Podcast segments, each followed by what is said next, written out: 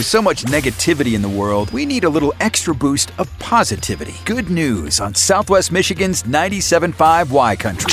So, this is a story that kind of makes me feel like an underachiever in so many ways, but I'm still very proud of Alena Analeigh Wicker, who's made the most out of her educational opportunities as she's graduated from high school about a year ago at age 12. So now she's currently 13 years old and enrolled at Arizona State University, where she was working towards an engineering degree. But somewhere along the way, her career dreams changed. She no longer wanted to build robots for NASA, and instead, she now wants to be a doctor, even though she's only 13. Doogie Howser, right?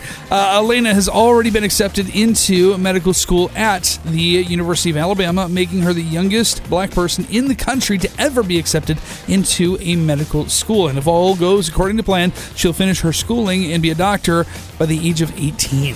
Now, while Alena is excited to continue learning and achieving, she also wants to inspire others. And she explains, quote, I really want to leave my mark on the world and lead a group of girls that know what they can do a great work ethic, and a lot of intelligence going a long way to help others.